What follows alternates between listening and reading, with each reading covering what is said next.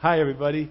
I kind of didn't pay attention to you for a moment. Uh, I'm, I'm just enthralled. The music that Art uh, does and, and the music that they all produce, it's, it just is a, just a time of worship. And, and you need to know that that's their sole purpose, is to lead us so that we would sing unto the Lord and be able to prepare our hearts for whatever God has for us. In this case, the Word of God. I'm going to finish First Peter today. Uh, I'm going to be full disclosure. I'll tell you what happened uh, this week. If you would turn to 1 Peter chapter 5.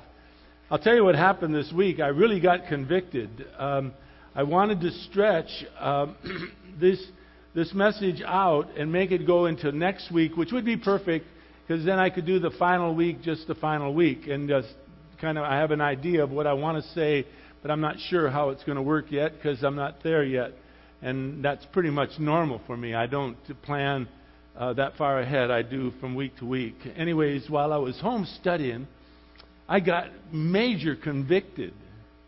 And it was like the Lord spoke to me. It's not that I heard anything, it's just like I felt in my stomach. Who are you to, to, uh, to change the Word of God? Who are you to make it stretch out longer for your benefit? Now, I don't think the Lord said that to me. I think it was my own, my own innermost being, but it convicted me major. I had never in my life ministered, ever uh, taken time to finish a book or to, or to do a certain book in such a uh, fashion where it's slower or faster.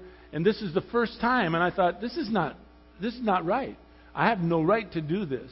And so I, I thought, well, I'll just do whatever the Lord has. And we finished First Peter today. You'll, you'll see. It's a perfect, perfect closure to this great book. I mean, the Lord God, of course, gives Peter what to say.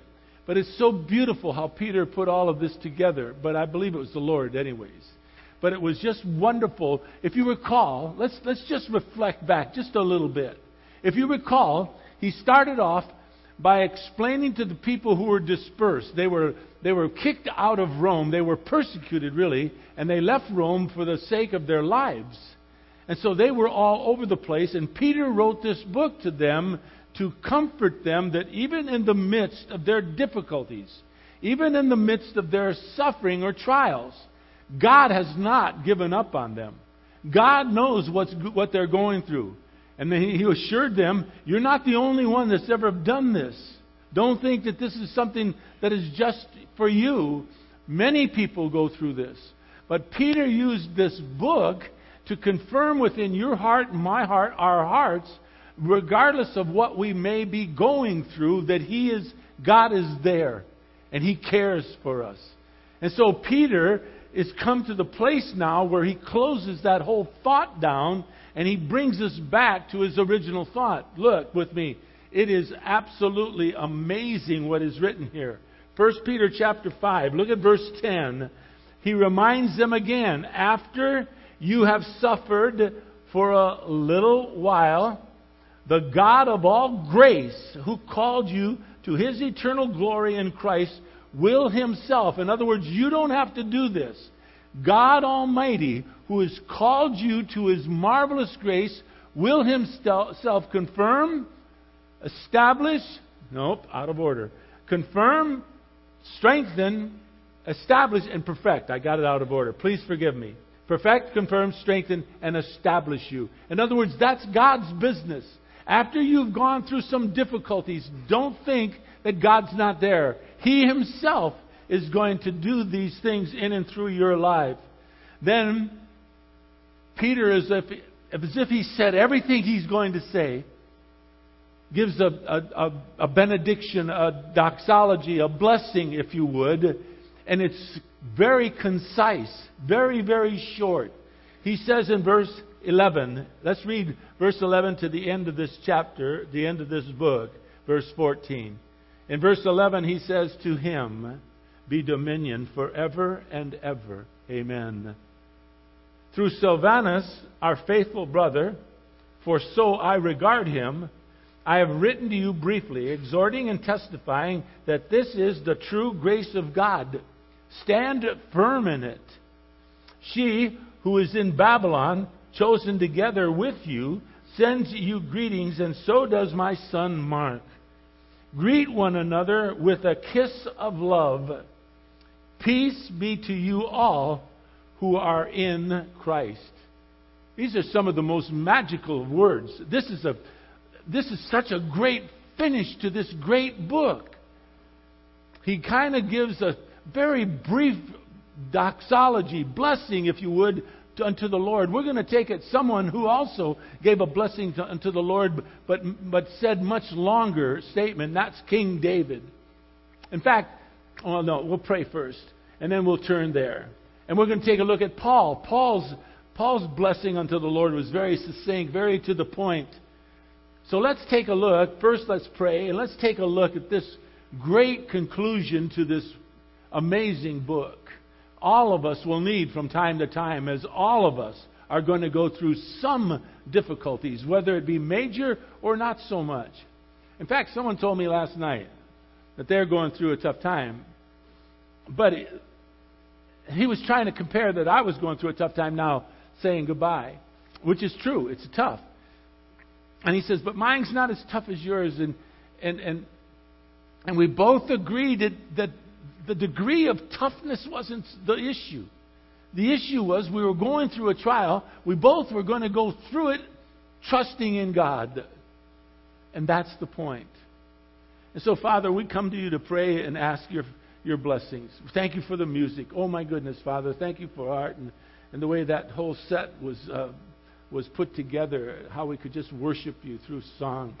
And, and now, Father, we get to worship you through your word. We, we give back to you what you have given to us, and that is the very blessings of your word. Father, how in the world would we ever be able to thank you enough for what you've done for us? So, Father, I want to thank you for Peter. I don't know how even to say this except to just let him know how much this has blessed us. But more, Father, thank you for what you've done. Open up our eyes, Father, so that we might behold wonderful things that come from your law.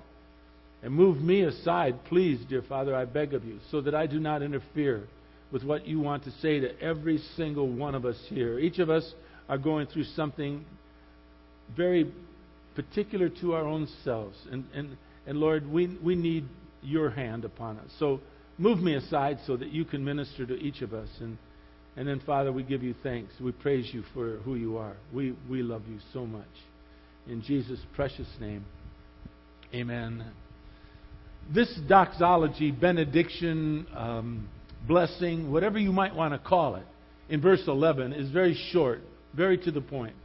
You see, Peter has just told us that God Himself, He will perfect us. He's going to confirm us. He'll strengthen you and me, and He will establish us. That's not your job nor my job. Our job is to be obedient. Our job is to hear God's voice and, and do as He has asked us to do. His job will be all of the rest. And so, with that in mind, Peter says, To Him be the dominion. Dominion meaning power, authority, forever and ever. And then he says, Amen. Paul put it this way Romans chapter 16, verse 27. Paul said, To the only wise God, through Jesus Christ, be the glory forever. What I want you to see, though, and then he says, Amen. What I want you to see, though, is King David. King David was majestic in his praise of God. They had just finished building the house of God. And David was and the people gathered together and they were praising the Lord for what had happened. Turn with me to First Chronicles.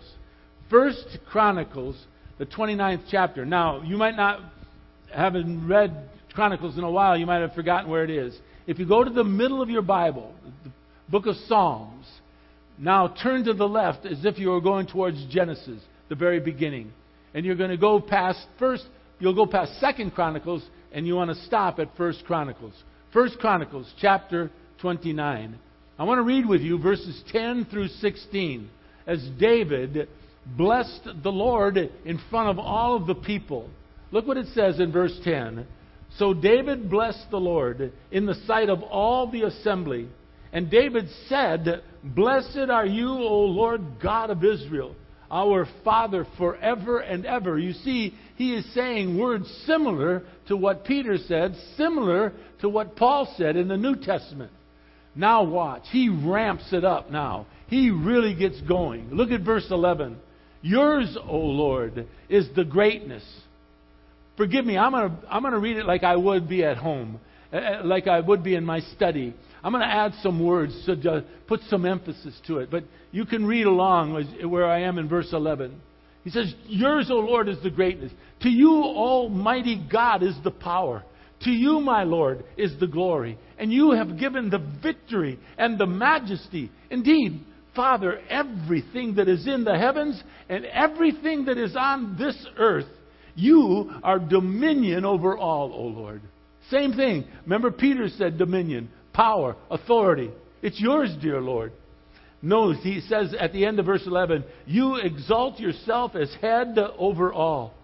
Now he really gets specific. Watch, verse 12. Both riches and honor come from you. You rule over all, and in your hand is power and might, and it lies in your hand to make great and to strengthen everyone. Do you want to note something there? Let's stop for a second. Don't leave. Don't leave 1 Chronicles 29. But you can read there very clearly that it's not any of us that gets the praise. If anything you do, or anything that you do, or anything that I do is of any value, it comes from God. So there's no way you and I can, can say, Whoa, I, I did pretty good here. No, it's all of the Lord. He is the one who strengthens us. He is the one that it says in verse 14. Uh, no, excuse me, in verse 12. It's in your hand to make great. It's in your hand to strengthen us, dear Lord. Now look at verse 13. Now, therefore, our God, we thank you and praise your glorious name. Now, I absolutely love verse 14. It's where David gets really humble and very specific about who he is before God. And he sees himself clearly. And he says in verse 14, But who am I? And who are my people? In other words, who, are, who would I be and who are you that we would be able to offer as generously as we do unto the Lord? But He is the one who has strengthened us. He is the one that gives us the might to do that. And so David says in verse 14, Who am I? And who are you, my people, that we should be able to offer as generously as this? For all things come from you, and from your hand we have given to you. And that is where I've taught over and over again, if you've been with us at any length of time, about the whole principle of giving. It is called the cycle of giving. And that's the way it's always been from the very beginning of time until right now, until the Lord comes back. What you give unto the Lord, whether it be your treasure, money, or whether it be your talent, your gift, or whether it be your time, it all comes from Him. He gives to you. You take whatever portion you think you can trust Him with, and you give back to Him. And so the cycle begins. And He gives back to you. You weigh it out, give back to Him. And hopefully you'll be married to a woman like I am, who understands the whole principle of giving, and that it's more important to give than it is to receive. And I learned a long time ago through my wife, Kay that we, we can't outgive God. Impossible. And I want you to understand that. There's such a blessing in understanding that God gives you what He believes He can entrust you with, and you give back to Him a portion of that, whatever portion you think you can trust Him with. Look at verse 15. David says, We are sojourners. In other words, this isn't our home. This is not our home. We're just passing through. He says we are just tenants, it says in verse 15. As all of our fathers were, nobody has this place as their permanent home. Our days on the earth are like a shadow. Well, um, amen. If you're 77 like me, you know that's a, that is a glorious truth. It seems like just the other day I was a kid playing in the streets. And now I'm a 77 year old man, and it went by like a shadow. Like so fast. And then he goes and says there's no hope. But what he's talking about is there's no hope without you, dear God. There's no hope without you. O Lord, he says in verse 16, our God, with all this abundance that we have provided to build you a house for your holy name, it is from your hand and it is all yours. You see it? A cycle of giving. It came to me, it came to us. We gave it back to you, dear Lord. And so it is. The purpose of mankind, the purpose of your life is to glorify God. Make no mistake about it. Let's go back to 1 Peter chapter 5. I hope that really blesses you. I hope you see that there is a purpose in your life. The purpose you have in your life is to glorify God. And the, what Peter is trying to teach us here, above everything else that he is teaching us, is that, that, that, that we should glorify God in our lifestyle. In addition to everything else that Peter has taught us, he boldly allows you and me to see that praise and worship ought to be on your mind and my mind constantly. It ought to be a way of life for you and me.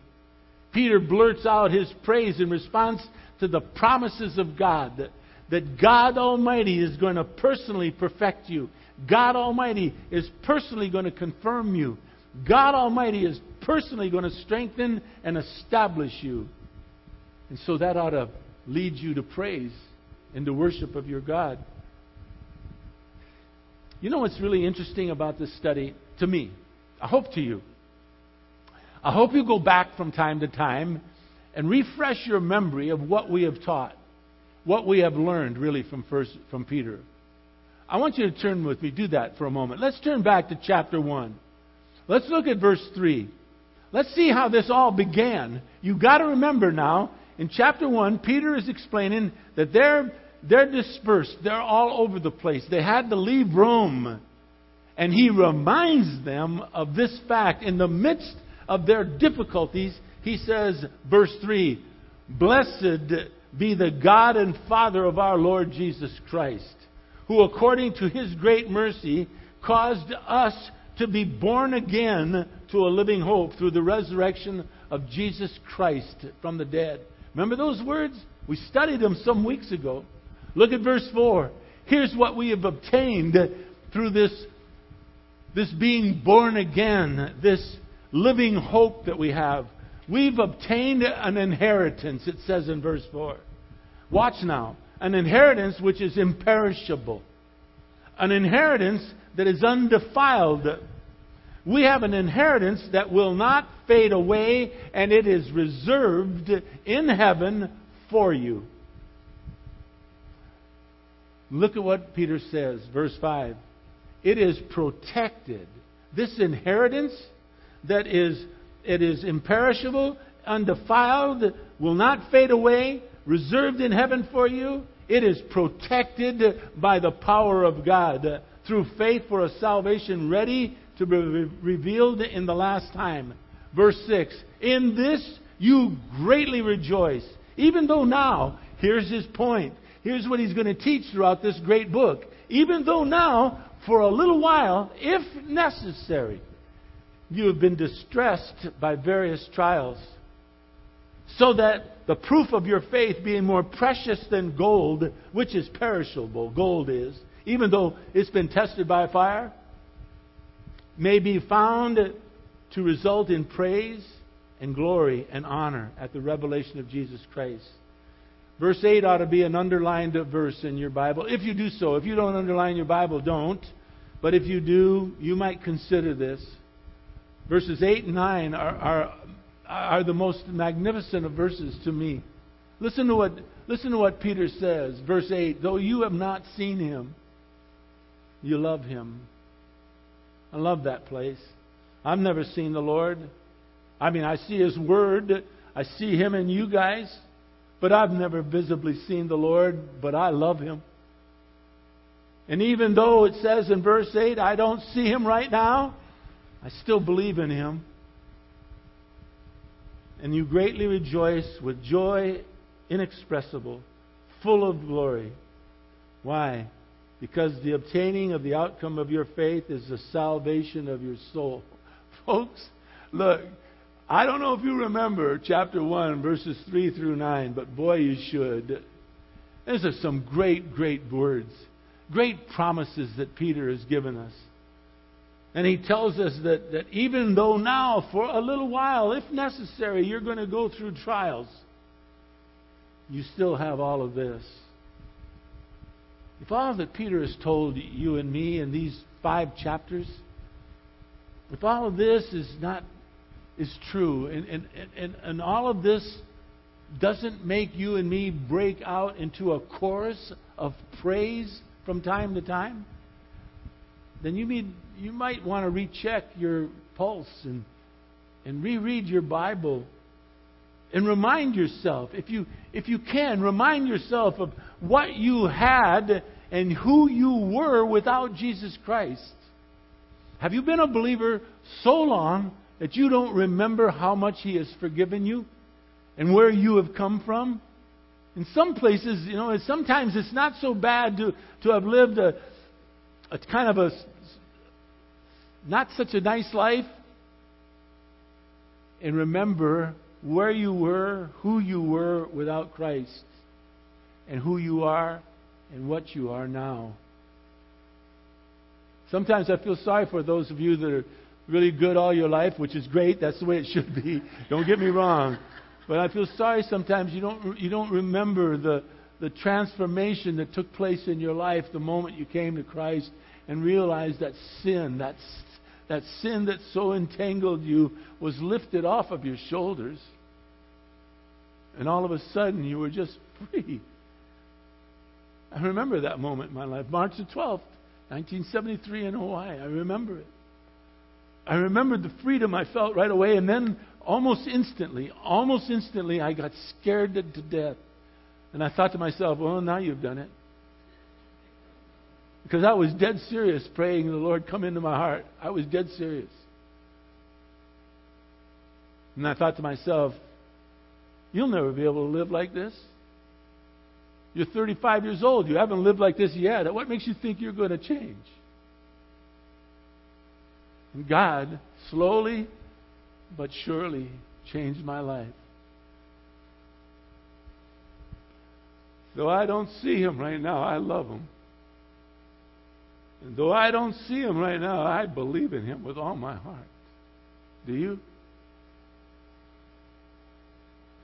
Remember what Peter said in the second chapter?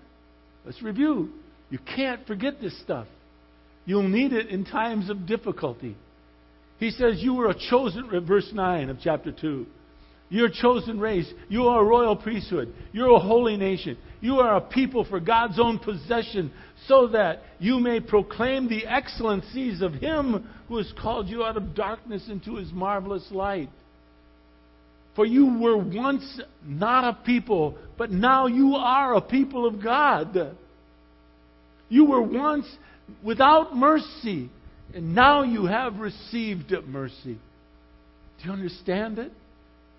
Do you even catch the impact that Peter is trying to make in your life and my life? This thing called Christianity, it's real, folks. This thing called Christianity that you and I come to church about. It's, it's changing lives. The other day we were having uh, breakfast over at my granddaughter's favorite place. Was it Alley Coffee? Coffee Alley? What, honey? Alton Coffee? And out, out in front, my son said, uh, Tim Salmon's there. Now, Tim Salmon, for those of you that don't follow sports, he was Mike Trout before Mike Trout. He was a great baseball player with the Angels. And we had a, my wife and I had an impact in he and his wife Marcy's life. So he came over and hugged us and took pictures with us and how have you been and how are you doing? What are you doing here? And I got a chance to introduce him to my my beautiful granddaughter and grandson, and uh, and my my beautiful beautiful daughter, and my son. And Marcy, Tim's wife, walked up to my wife and said, Our pastor in Arizona reminds us of your husband and his wife. reminds me of you, Kay. But she has not taught me as much as you did. She has not impacted my life like you did, teaching us the Bible. When Kay taught the, was that you that said the Kay? and and Marcy gave her a big hug and and thanked her for that, telling us, Kay and me, that that impacted their lives, raising their kids and watching their kids believe in Christ and grow.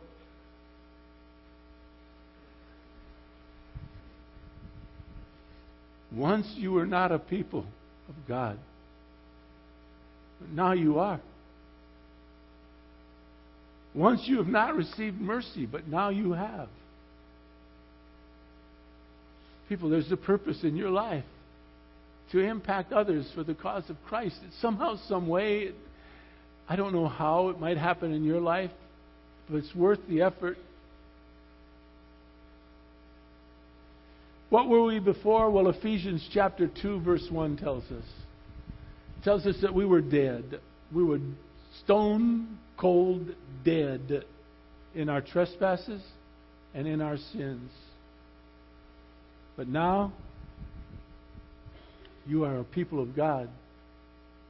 But now, you have received mercy. The psalmist writes these words Sing to the Lord, bless him, proclaim good tidings of his salvation from day to day. In other words, all the time. The other psalmist in 148:13 says, "Let them praise the name of the Lord, for his name alone is to be exalted." Since our Lord has all this wisdom, this power, this majesty, this authority, he is therefore worthy of your and my praise. He is worthy for you to, to love him, to have a purpose, to glorify him in and through your life. I don't know how you'll do that, but God does. He'll confirm you. He will perfect and strengthen you and establish you which ought to bring forth out of our life, if we're back in 1 Peter chapter 5, look at verse 12. It ought to bring forth within your life and my life a steadfast faithfulness unto our Lord. And so Peter talks about Silvanus. He says, uh, Silvanus, our faithful brother. And then he says, For so I regard him. He puts it in parentheses. I, I, I don't know what you think about him, he says, but I regard him as a faithful brother. And as I wrap down the last few days that I'm going to be here, I look around and I see Avery. And I think, my God, I might have missed knowing him. Faithful brother. I look at Mickey. Mickey and Sherry perhaps have impacted my life and my wife's life as much as anybody in this building. And I look at Mickey and I see faithfulness all over him. You might not think so, but so I regard him. I see Bill. I can start naming names all over this place. People who have impacted my life for the cause of Christ. Faithfulness is a good thing. Being faithful to your Lord, being faithful to your church, being faithful to Mark. As Pastor Mark comes here, treat him like you've treated me. Even better, please. Love on him. He's got a great idea for this church. We're going to go wonderful places, and I'm excited for what he's going to do in your life. Be a faithful brother or sister to him. It says about Silvanus, if you see in verse 12, he exhorted and testified. You know, Peter says, I have exhorted and testified that this is the true grace of God. In other words, what I have written to you in these first five chapters, it's the true grace of God. Therefore, he says, like Paul said over and over again, stand firm in it. Make establish that as your basis of faith. The grace of God. Silvanus, which also is Silas, was a Christian brother to both Paul and Peter. He traveled with them both, and if you traveled with Paul, I guess you'd find yourself in jail sooner or later.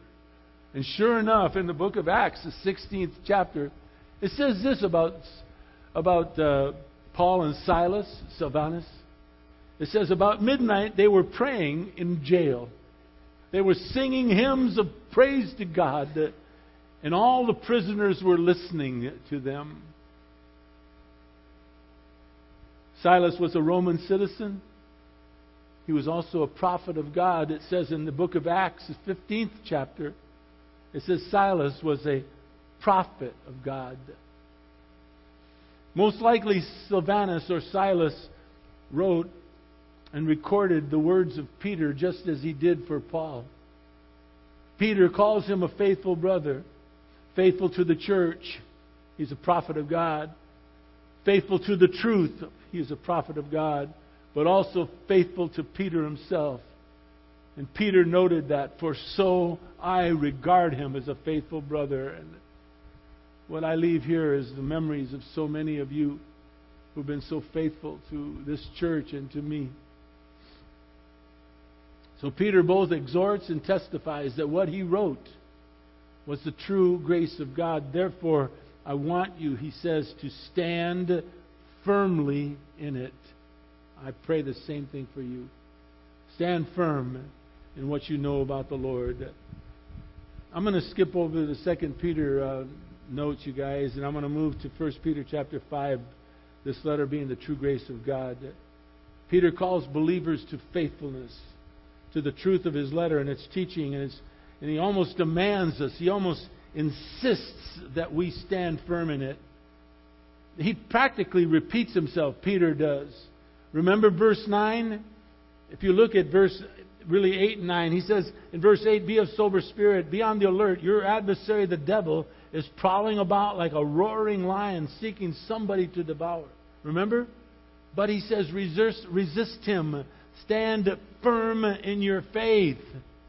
Stand firm in your faith. That's a theme throughout the New Testament. Paul said it over and over again in Ephesians, for instance. In the sixth chapter, 11, 12, 13, 14 verses, those verses, three times Paul says, stand firm in your faith. He says, put on the full armor of God so that you'll be able to stand firm against the schemes of the devil. He says in verse 13 of Ephesians 6, take up the full armor of God so that you will be able to resist in the evil day and having done everything to stand firm. And then he says in verse 14, stand firm. Gird your loins with truth. Put on the breastplate of righteousness. Once we stand firm in our faith, then Peter moves us to the ultimate goal of every believer that walks the face of this earth, and that is to love one another. When I came to Christ, uh, I went to a conference. I met a man named Arliss Priest who challenged me to remember John chapter 13, verse 35 and 36. See how I've done. It says this A new commandment I have given you. Jesus is speaking that you love one another. Even as I have loved you, so you should have love for one another. The 36th verse says this By this, by the way you love one another, all men will know that you are my disciple. Love for one another. Peter closes this great book not commanding an attitude of love, but personally illustrating how to love one another. He talks about she who was in Babylon.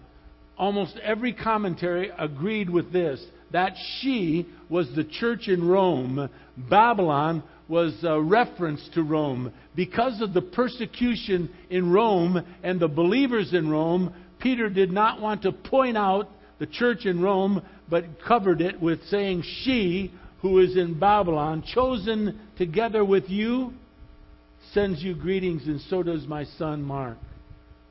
Therefore, he says in verse 14, greet one another with a kiss of love. Peace be to you all who are in Christ. His love for the believers is seen in the designation of she who is in Babylon. This is a reference to the church in Rome. The persecution was intensifying for them in, in Rome, and Peter was careful not to endanger them who are in Rome. Therefore, he made no mention of them, other than she who is in Babylon, and everyone who was believer in that day knew who he was talking about. And when he mentions Mark, it was most, most likely John Mark.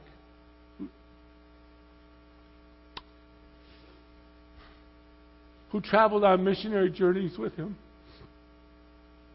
He traveled with uh, Paul and Barnabas. And Peter called him my son. That was an indication that he was his spiritual son. He wasn't his son by birth. He was a spiritual son, just as Timothy was to Paul. And so he says, greet everybody with a holy kiss. Kiss of love. Whether it be men to men or women to women or one congregation member to another. It was customary in those days to have a sign of affection towards one another. In Romans chapter 16, Paul puts it this way Greet one another with a holy kiss. All the churches in Christ greet you. Now, when I read this, I have to smile a little bit in my in here because Dr. J. Vernon McGee, I love Dr. J. Vernon McGee. And Dr. J. Vernon McGee says the way our society is going today, when he wrote this, which was years ago, he says, I would encourage you not to kiss one another, but to shake each other's hand. I don't know what, what happened in his life, but I kiss I kiss Mickey so much that I I think he's got. I'm lucky I don't wear lipstick. How would you ever explain that? How would you ever explain that to Cher? But I I I, I, am my, I am my mother's son. My mom kissed anyone that moved. And us guys, when I was before I was a believer in Hawaii, there was a group of us that hung together, and we all kissed each other on the cheek. It was just a way of greeting each other. I have no problem with it. Obviously, I've kissed most of you on your cheek. I, but I love Dr. J. Vernon McGee. He doesn't want, and I understand that. You know, the way our society's going, you never can tell. Some guy might kind of sneak up on one of you good looking ladies and lay one on you and say, All in the Lord, all in the Lord. No. no. What he is saying here is be, be courteously affectionate with one another. Love one another. I want you to note how, how Peter closes this. And, and of all the words he's chosen, this to me, if you, if you read all of, all of the five chapters and you got every point and you missed this last line, you've missed everything. You've missed it all.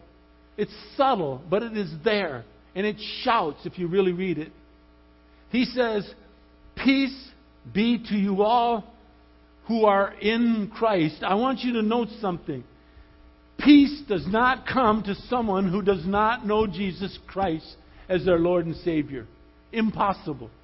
Impossible. You cannot have peace with God without having peace with His Son, Jesus Christ. It must come that way. I know it makes us Christians sound so narrow minded, but we're narrow minded because God Almighty is narrow minded.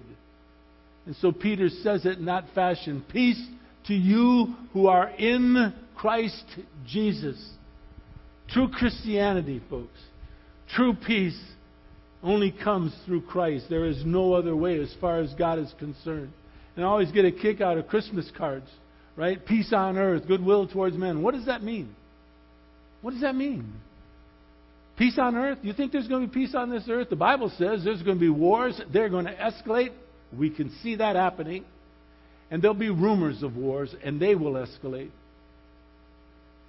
Now, the peace that God wants to bring to you and to you and to me is peace through His Son, Jesus Christ. These godly attitudes, these motives, Peter outlined in this great, great letter.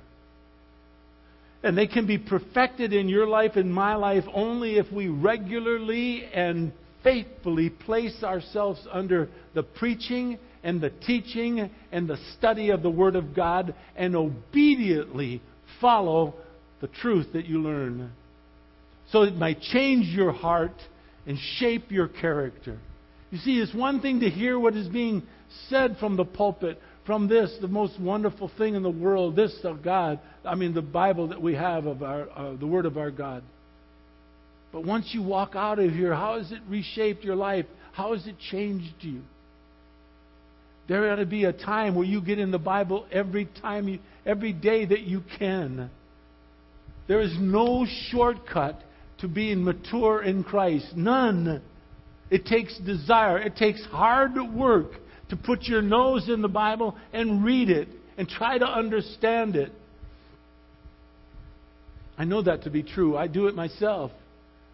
I know what it feels like. I mean, why is it when I go to study my Bible in the morning, I wonder if, if, if I've taken out the garbage? I don't ever think about taking out the garbage until I go to study the Word. I study the, I start to study the Word and I wonder, and I, I so I do what any good red-blooded man would do. I say, "Kay, have you taken out the?" gun? No, I don't. I don't. No, I, I don't do that. I, I don't do that. I don't do that. I know it takes hard work to study the Bible. I know it's a battle. I know because I experienced it now for all of these years. It doesn't come naturally. It it, it comes to to desire to be in the Word of God, to be obedient to God, to find out what is it that He wants you to become. And I also know this that Satan does not want you opening these pages and studying the Word of God because he knows the surest way to lose you is to be saturated by the Word of God. So that you can, when he tempts you, can say with all assuredness and with all the, the authority of the Word of God, say, and get thee behind me. Study the Bible. The one thing that you can honor and bless me with is Kay and I leave. Is to be a people of God that loves the Word of God. Mark is going to do that for you. Pastor Mark's the right person. Pastor David will do it for you. Pastor David's the right person. We have wonderful elders that have kind of undergirded them in a great trustee group this church is in really good shape. We have, by the grace of God, my wife and I have left this place better than we found it. And that's because of you people and the people we have coming following us. We're going to be in good shape. Don't you worry about us leaving. Please cry a little. Uh, that was a tease. No, I don't want you to cry. I do want you to miss us. But I want you to love Mark. And I don't ever want you to forget how much I love you. All the times that I have told you that I love you did not come from a, a false heart. It was the truth. I do love you. I will never stop doing that. I'll think of you every time when we're up there in Oregon. We'll miss you. Father, I want to thank you for this this morning. I want to ask if anyone has any prayers, Father, that they would come up front and and um, and let us pray for them and uh, over whatever concern they might have. Now, Father, thank you for your kindness. Thank you for being able to study the Word of God as we have done here in these years at this church. You've blessed us beyond measure, Father. Let us honor you with worship and praise. Glorify your most holy name. And like King David, may we be humble, saying, Who are we that we can offer as generously as we've done? Thank you, Father, for that. In Jesus' precious name. Amen. I love you all. I will see you next week.